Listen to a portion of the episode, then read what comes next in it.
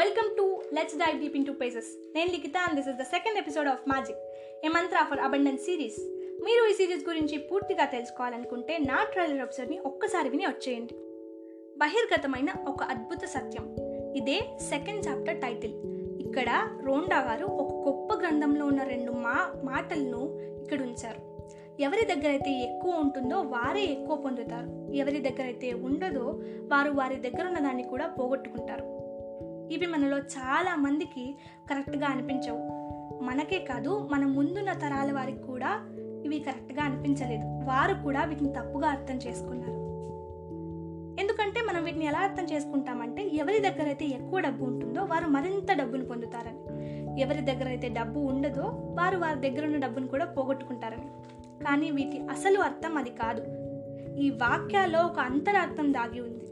ఈ వాక్యం మనకు అర్థం అవ్వకుండా ఉండడానికి ఒక పదం దాగి ఉండడమే కారణం. ఆ పదమే గ్రాటిట్యూడ్ కృతజ్ఞత. ఎవరి దగ్గర అయితే ఎక్కువ కృతజ్ఞత ఉంటుందో వారు అధిక ఫలాన్ని పొందగలుగుతారు. ఎవరి దగ్గర అయితే కృతజ్ఞత ఉండదో వారి వారి సంపదనంతా పోగొట్టుకుంటారు.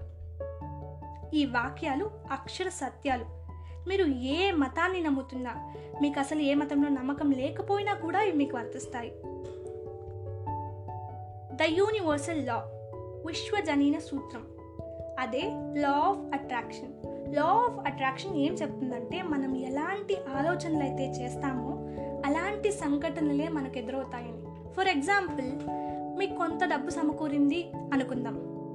ఆ డబ్బుతో మీ అవసరాలన్నీ తీరిపోయాయి అనుకుందాం.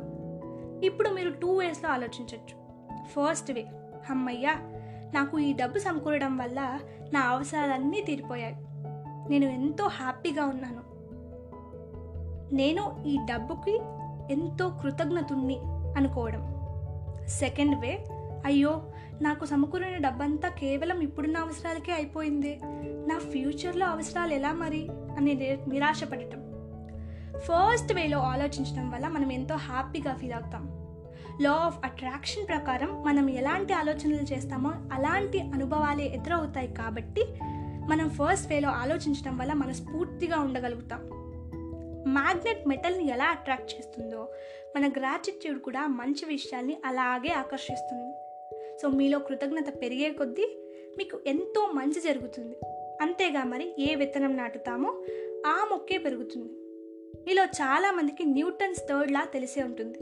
For every action there is an equal and opposite reaction దీనికి గ్రాటిట్యూడ్ని అప్లై చేస్తే మనం గ్రాటిట్యూడ్ని ఎంత చూపిస్తామో మనం కూడా ఇతరుల దగ్గర నుంచి అంతే గ్రాటిట్యూడ్ని పొందుతాం.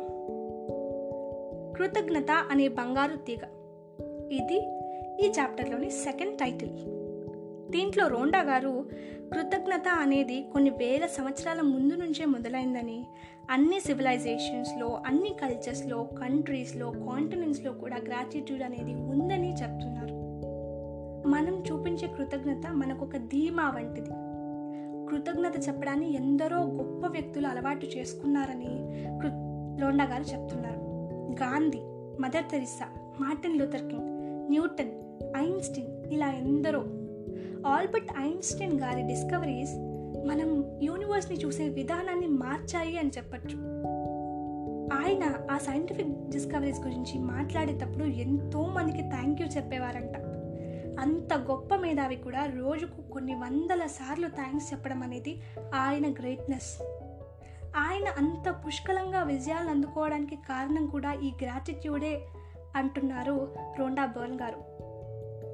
సర్ ఐజాక్ న్యూటన్ చేసిన డిస్కవరీస్ వల్ల మన అడ్వాన్స్మెంట్ ఇన్ సైన్స్ చాలా పెరిగింది.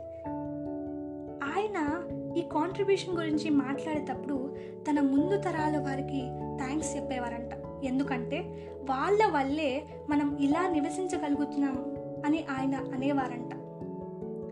ఇలా ఎందరో గొప్ప వ్యక్తులు మన ముందు జనరేషన్స్లో నివసించిన వాళ్ళు ఎంతో మంది గ్రాటిట్యూడ్ యొక్క ఇంపార్టెన్స్ని తెలుసుకొని వారి జీవితంలోకి గ్రాటిట్యూడ్ని తెచ్చుకొని ఎన్నో విజయాలను అందుకున్నారు.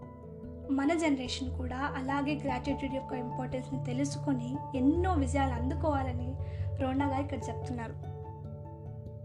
ద థింగ్ ఐ డిస్కవర్డ్ అంటూ రోండా గారు థర్డ్ హెడ్డింగ్ని ఈ చాప్టర్లో ఉంచారు.